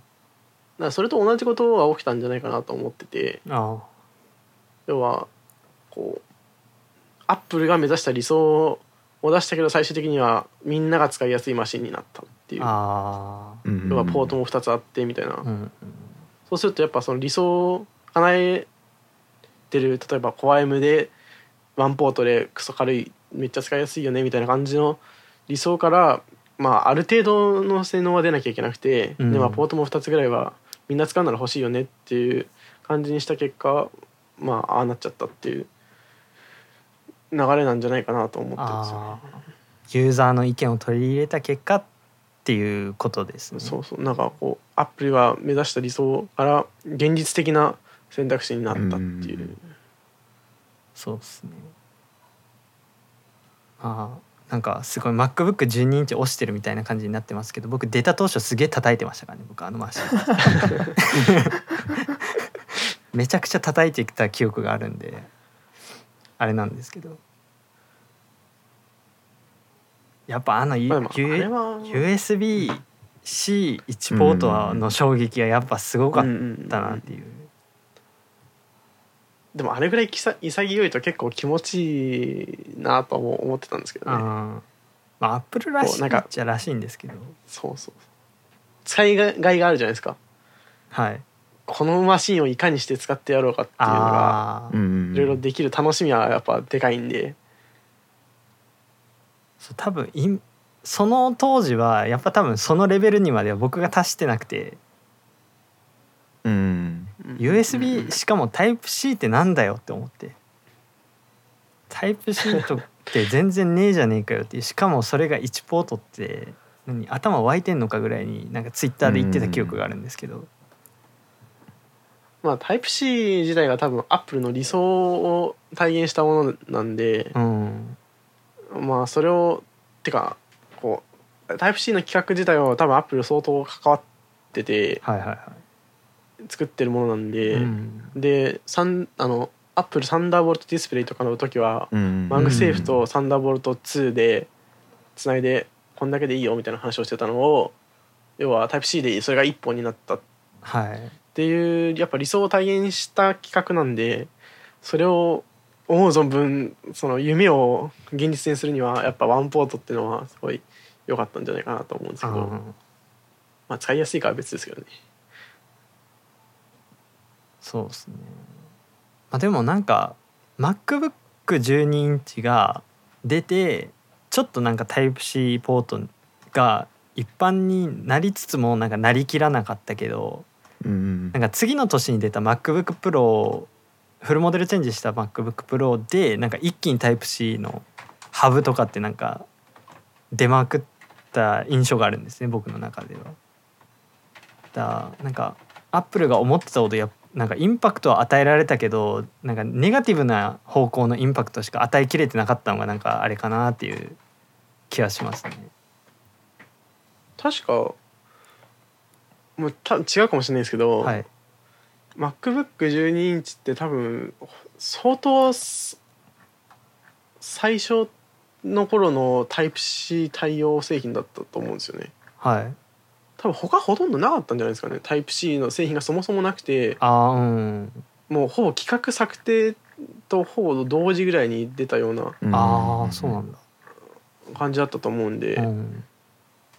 本当にあこんな対こういう端子が新しく出てきて、はい、出てきたんでこの商品作りました。はいみたいな感じだったと思うんですよね。ああそう僕も USB Type-C っていう端子を知ったのがその MacBook12 インチだったんで。うん。うん。うんあなんかなんか USB なんか違う形のやつなんだっては思ってたんで、うんそう。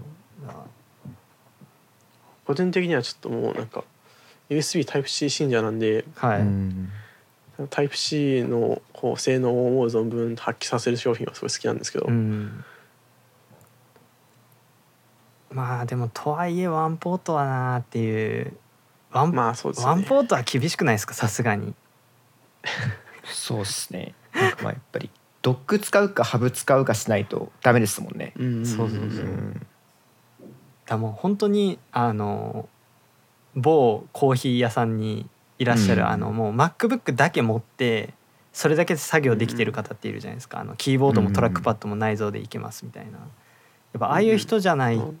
とだから本当に挿すのって言ったらもう電源ぐらいしかないですけどみたいな人うんああいう人たちはツイッターしてるだけなんで まあツイッターする分にはまあワンポートでもいいんじゃないですかね、そこは僕あえて言わないようにしてたんですけど。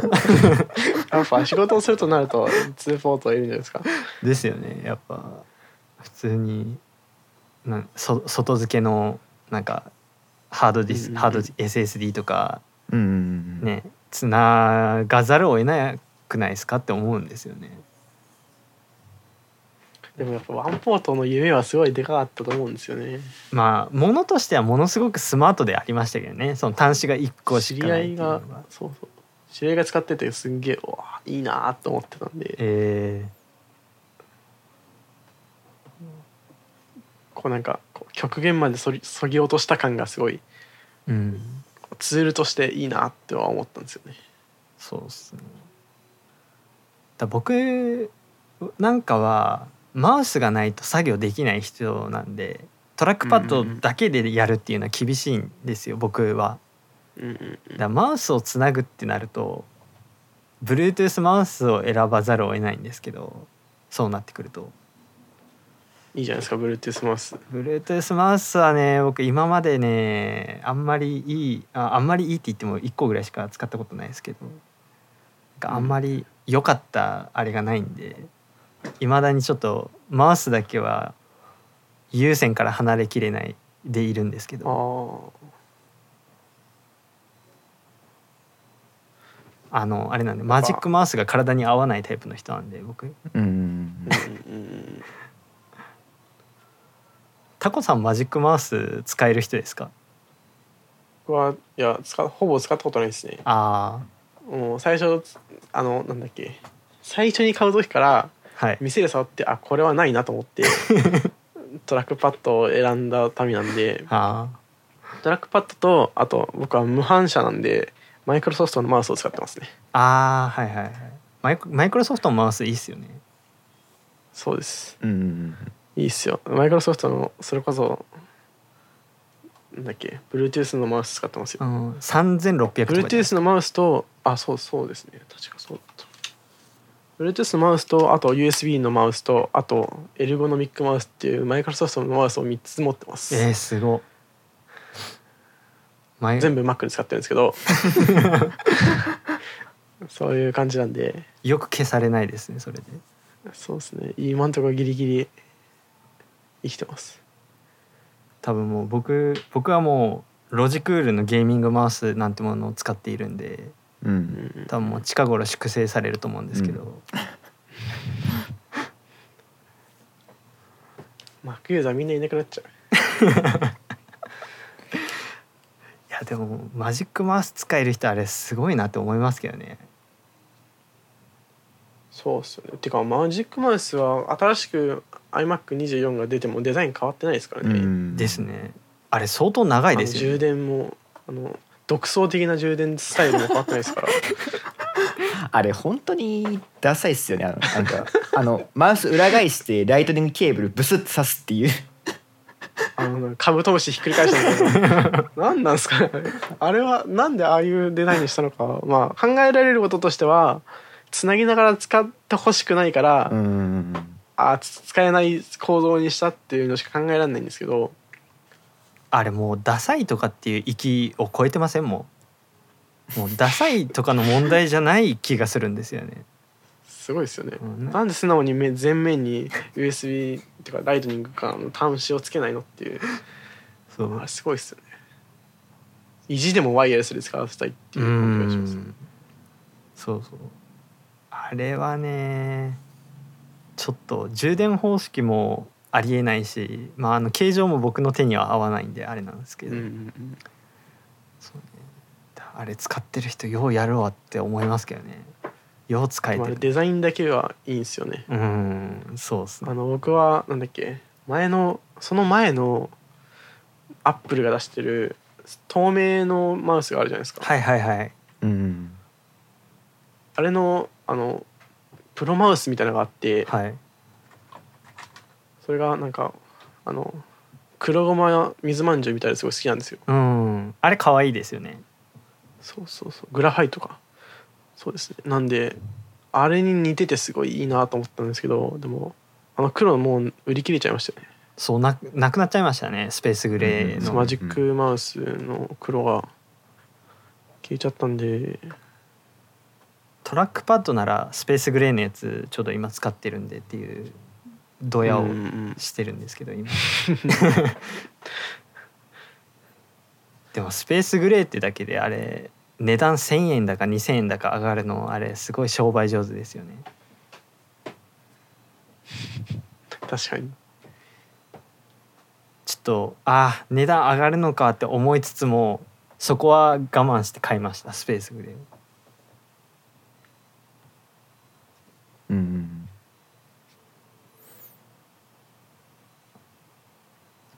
でもあれですかねスペースグレー販売中止ってことはもうあの iMac の付属のやつがそろそろ出てくるってことでいいんですかね？うんどうなんですかね。iMac のあのカラフルなやつ？うん。とマジックキーボードあのタタッチ ID がついてるやつ？でもやっぱなんか普通に個別で販売したらなんか売れそうな感じはしますけどねいやーすると思いますよあれ。うん特に多分タッチ ID 付きのマジックキーボードとかは普通にみんな喜ぶんじゃないですかあれ。あれなんかタッチ ID モジュールだけとか売ってくれないんですかね。欲しいんですけど。売ってほしい。既存の既存のこうキーボードの横にピコってつけといてあの Xperia のじ電源ボタンじゃないですけどうん。横にこうピッてやると指紋認証できるみたいうわ売ってほしいなな欲しいと思うんそですけど。れめちゃめちゃ売ってほしいわ。まあ。あそこだけ欲しいですよね本当に。あのあのキーだけ欲しい。うんうんうん。だ僕あれなんですよね。トラックパッドがなんかのどっかを触ったらなんか指紋センサーになってて解除とかってできたらすげえ最高なのになって思うんですよね。あーあーそれいいですね。うんあれじゃないですかそれこそこう iPhone の画面内指紋認証とか出てきたらその次の世代とかで出てくるかもしれないですあーなりそうっすね。それが来たら夢が広がる。そしたらこのトラックパッドなんかタップしたらスリープから解除みたいな、もう本当になんか iPhone みたいな感じの挙動になったらすごいめちゃめちゃ楽なのになと思って。トトラックパッドは割と使えますもんね。そうあのなんていうのマイマウスとかは別のものを使っててもトラックパッドだけ使ってるっていう人は割と多いんですそう。よね僕もそのタイプなんで。そうそう。純正で固めないっていうややつなんで。キーボードも違うやつ使ってるんで、キーボードもなんか昔のそれこそあのガチャガチャ打てるようなアップルのキーボードに戻してくれればいいんですけどね。そうですね。プロキーボードでしたっけ？ぜうん。そうですね。あのーあれですよね。えっ、とブラウン管の頃の iMac とかの時の付属品ですよねあれ確か。確かあの世代だったと思います。だったと思うんですけどあの世代の周辺機器すごい僕いいと思うんですけどねまた復活してくんねえかな。ね。見た目も使いやすさもなんかすごいどっちもクリアしてる感じで。うん。なんか個人的にはすごいあの今はスペースグレイですけどはい。昔のアップルプロダクトはさっきの言ったみたいなグラファイトがすごい好きなんで、うん。うん。iMac 復活のあのグラファイトスケルトンデザインを現代の iMac に落とし込んでくれたらもうすごいハッピーなんですけど だあれっすよね。今売ってる27インチの後継モデルがうん。なんかうん。そういう感じの色とかで出してきたら結構熱いっす。ですね。キーボードもプロキーボードとか出して。そうそうそう、ガチャガチャ打てる。ら逆にその iMac27 インチとしてじゃなくてそのディスコンになった iMac Pro の後継版みたいな感じでもういっそのこともそっちに全振りして出してほしいですよね、うん。確かに。うん。だからそこもどうなるかすごい面白そうですよね。うん、プロラインを要は MacPro Mac mini 競合とあと iMac iMac Pro 競合はどういうふうに処理するのかっていうのも結構気になりますよね。そうですね。そうだから iMac Pro が出てた時もうすごいデスクトップ Mac めっちゃラインナップが荒れてたんで。でうん。うん。だってなんか最後らへんはあれでしたよね。なんか iMac Pro よりも27インチ iMac の一番持ったやつの方がなんかスコア的には強いみたいなうん。感じにあー。なんかなってた記憶があるんでもう iMac Pro いつまで売るんだよって思ってましたけど。iMac Pro 自体は確かあの Mac Pro へのつなぎですよね。ですです。そうですね Mac Pro が出るまでとりあえずプロはこれ使ってけっていう商品だったんで。あでもそれで iMac Pro って出したのはびっくりしましたけどね。プロにうんオールインワン使わすのかいって思いましたけど、うん確かに。その Mac mini ベースのなんか強いやつを出してくるんだったら分かったんですけど。ああそういうことねっていう。でもやっぱプロの要望を満たすためにはアップル的にはこうディスプレイとコンピューターを両方作ってあげなきゃいけないっていうのがあったんじゃないですか。ああなのかな。だからそれをとりあえず作っていくとしたら、まあ、iMac でとりあえず1個で済ませとけっていううん。意図があったんじゃないですかね、まあ、結局プロディスプレイ XDR と MacPro が出たんで環境的には一緒じゃないですか。そうまあまあまあそうですね。ああそっか。ああもうアップル的にはあれなんですね。あのサンダーボルトディスプレイを使ってる前提で話を進めてたってことなんですね。じゃないですかね。それかまああの LG のやつだと不満があったんじゃないですか。ああ LG のやつ。あれ LG のやつあんま個人的に好きじゃないんですよねあれ。この24インチの 4K っていうのは僕すごい刺さってたんですけどね。あそこだけは。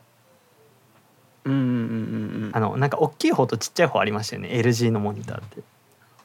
5K と 4K がありますねあの24インチ 4K っていうのが一番ちょうど良さそうだなって思ってたんですけど。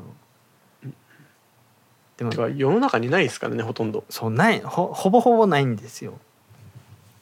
27インチ 5K もないですしうん、うん31インチ 6K もないんで。そう。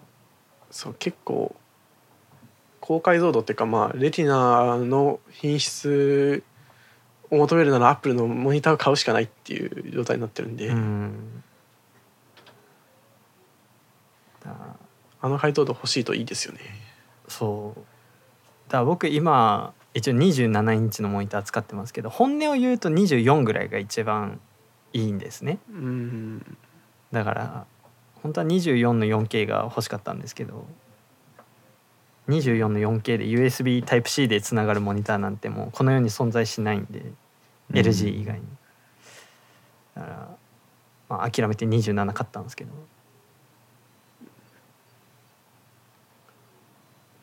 自分も今こう またモニターの話になっちゃうんですけど、うん20 27 インチの iMac の代わりのモニターをずっと探しててはい。なんですけど、まあ、5K が 5K から下がるのでうん解像度落ちがすごい怖くて。今 iMac5K ってもうまんま 5K で使ってるんですか？あいやいやあのなんだっけ。ああれです拡大っていうか疑似解像度になってるんですけどあなんか、うまあ、わ UI がすごい荒いなと思うとちょっと寂しいじゃないですか。まあそうですね。ちょっとやっぱ劣るなっていう感じはまあしまするするでしょうしね。あとまあデザインがすごい洗練されてる商品ってなかなかないんですよね。そうっすね。アップルのやつはまあ買っときゃまあ間違いないっていうのが半分以上あるんでうんうんうんいいんですけどこう例えばベゼルが3辺ベゼルレスだけど一つだけロゴがついてるベゼルがあるとか。はいはいはい。そういうとこってやっぱこうかこだわってる商品ってすごい高いんで。うんうんうん。そういうのを考えると結構 Mac に合うモニター選びって結構大変で。はい。そうっすね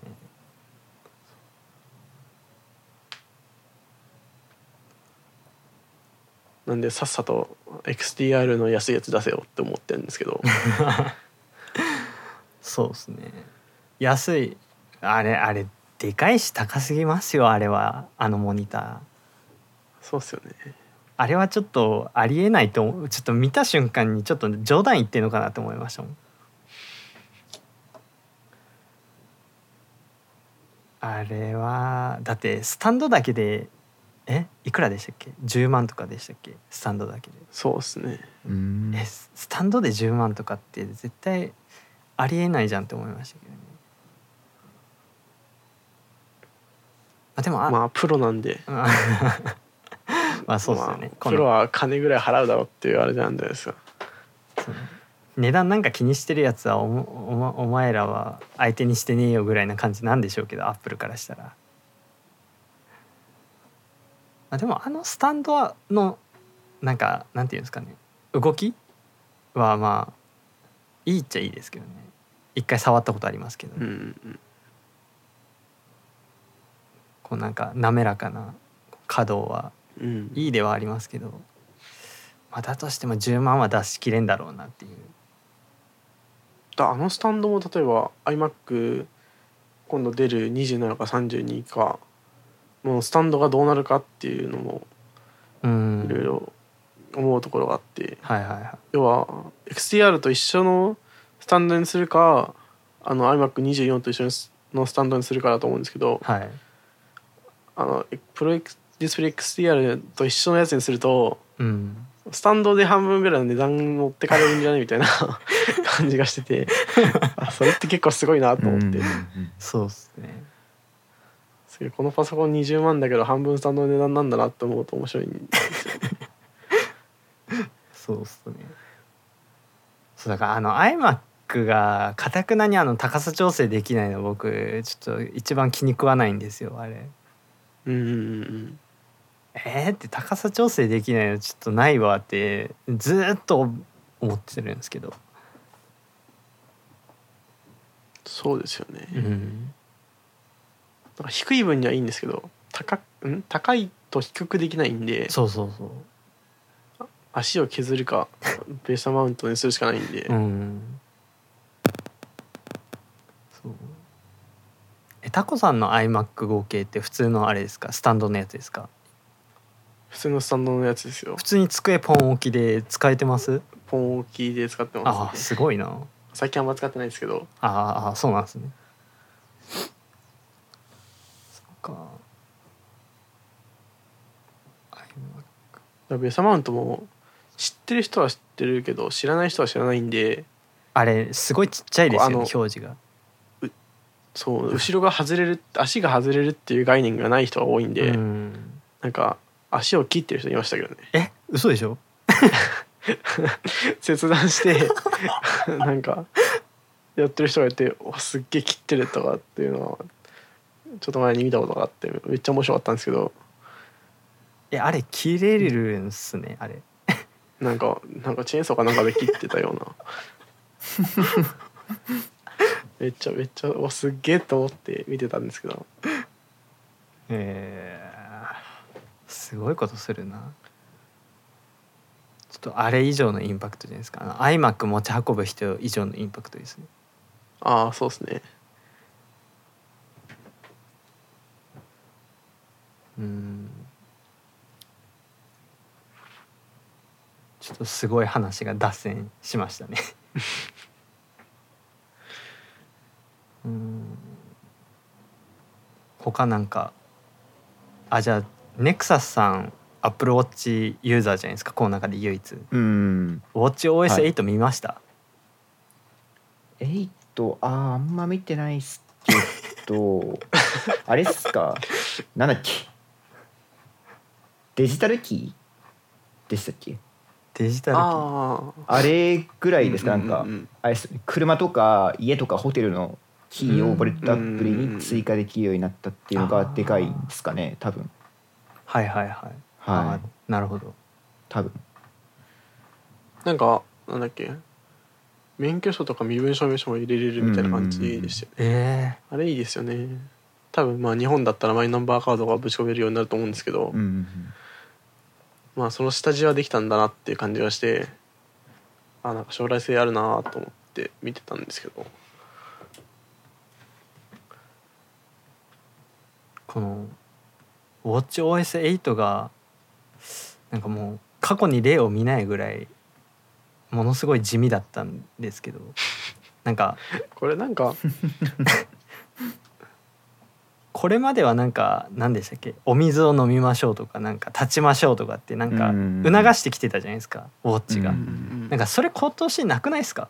ないですね。ないですよね今年。てか本当に他の OS と一緒の変更がありありますっていうだけですよね。ですよね。機能として。うん。そうそのさっきのウォレットのやつも iPhone でもできますし、例えば集中モードとかも別に iPhone でもできますし、うん、なんだまあ同じ機能が同じように追加されたんだなぐらいですよね。そう。こうウォッチだからできるやつっていうのが全然見受けられないから。うんうんうん。ウォッチの先行きがちょっとあれですね。まだ出てそんな経ってないのに早くもなんか行き詰まってる感があるっていうのが、ん。だってワークアウト新しいので太極拳できますって言われてもはあって感じですもんね。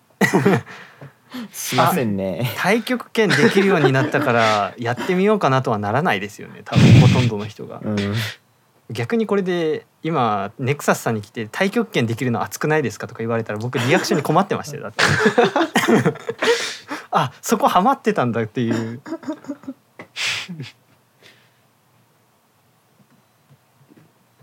うんまあでもまあウォッチウォッチはハードが変わるのを待つしかないんじゃないですか、ん例えば体温測れるとか血糖値測れるとか、そういう機能がまあつく方がメインな気はしますよね、なんか一応今年出るモデルでなんかフルモデルチェンジするんじゃないかみたいな噂が出てますよねなんか。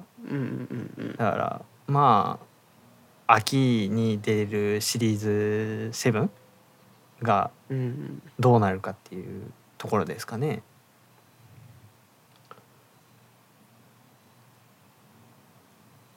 うんなんかウォッチでああこれ便利になりそうだなっていうのは OS のアップデートだけでは見受けられないですねなんか。ないですね、うんうん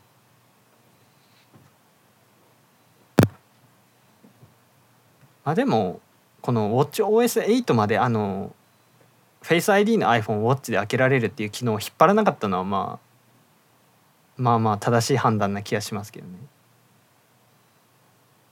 うんうんだってここであの機能を WatchOS8 の新機能として盛り込んでたら一般の人って秋まで使えないわけじゃないですかそれって。うんうんうんでじゃあその間やっぱマスクで通れないの我慢しろってことかっていう話になっちゃうからまああれは緊急で出したっていうのは緊急というかまあ早いうちに出したのはまあ正しい判断かなとは思いますけどね。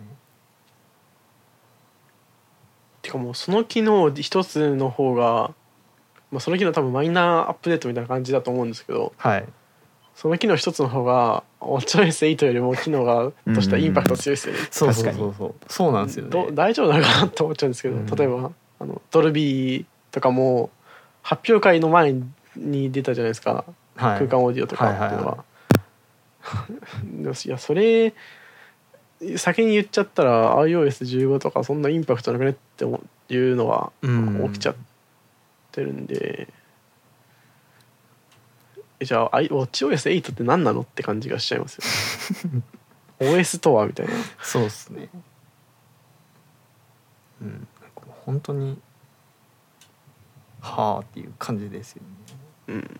まあ OS とはっていうのは例えば FaceTime って OS の話なのみたいな話もありますしうんうん、アプリの話ではみたいな、うん、アプリの話だったらじゃあまあウィおなんだろうミュージックアプリとしてそういう例えばハイレゾロスレス対応しましたっていうのはまあアプリとして先に出しちゃったりしてるんでなんかそこら辺のく組み分けっていうか住み分けっていうかあれがどうなってんのかなっていう気はするんですよね。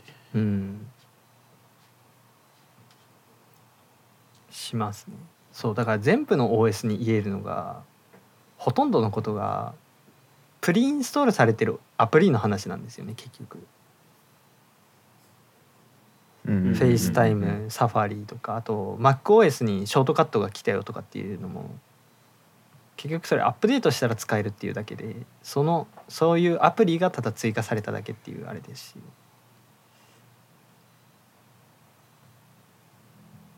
まあでも一応なんて言うんだろう SharePlay みたいな機能は OS 全体の話だったりするからっていうのはあるかもしれないですけどね。ああのショートカットも例えば Mac だとあれなんですよ。ファインダーの中からもういろいろできたりとかーうーん。そういう機能がい組み込まれてはいるんであまあそういうところの違いなのかもしれないですね。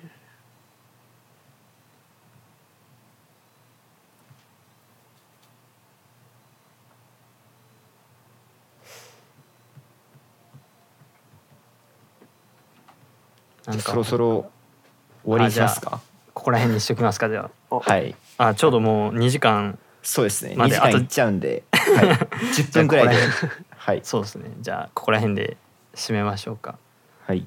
えーということで「えー、と Life is Gadget」第4回は、えー、と WWDC の、えー感想をタコさんと一緒にしゃべるっていうそういう回でございま。